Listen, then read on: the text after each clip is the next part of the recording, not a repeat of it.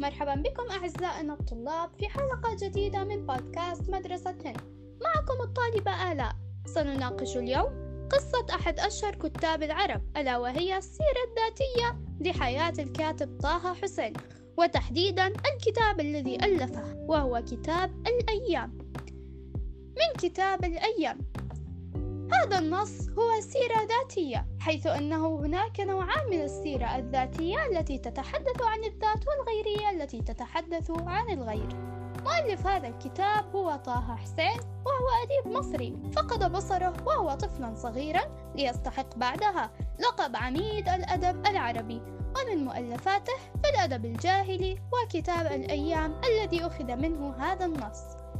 تحدث طه حسين في هذا النص حياته الخاصة ذاكرا بها جميع الجوانب المشرقة والقاتمة.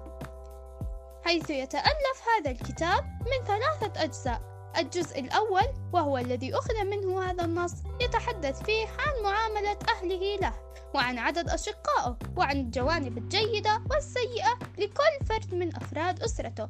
ويذكر به أيضا حادثة المائدة التي كان لها دور كبير في جعل حياته تتغير نحو الأفضل.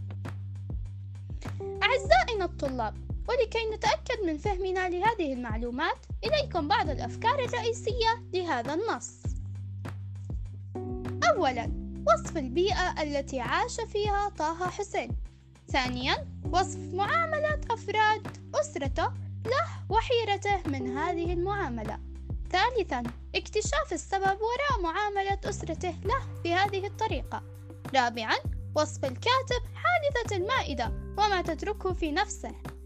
خامسا بيان أثر حادثة المائدة في نفسه. سادسا تغيير اهتمامات الكاتب وميوله بعد هذه الحادثة. وهكذا نكون قد وصلنا إلى نهاية هذه الفيديو. نتمنى أن تكونوا قد استفدتم واستمتعتم بهذه الحلقة وتعلمتم شيئا جديدا.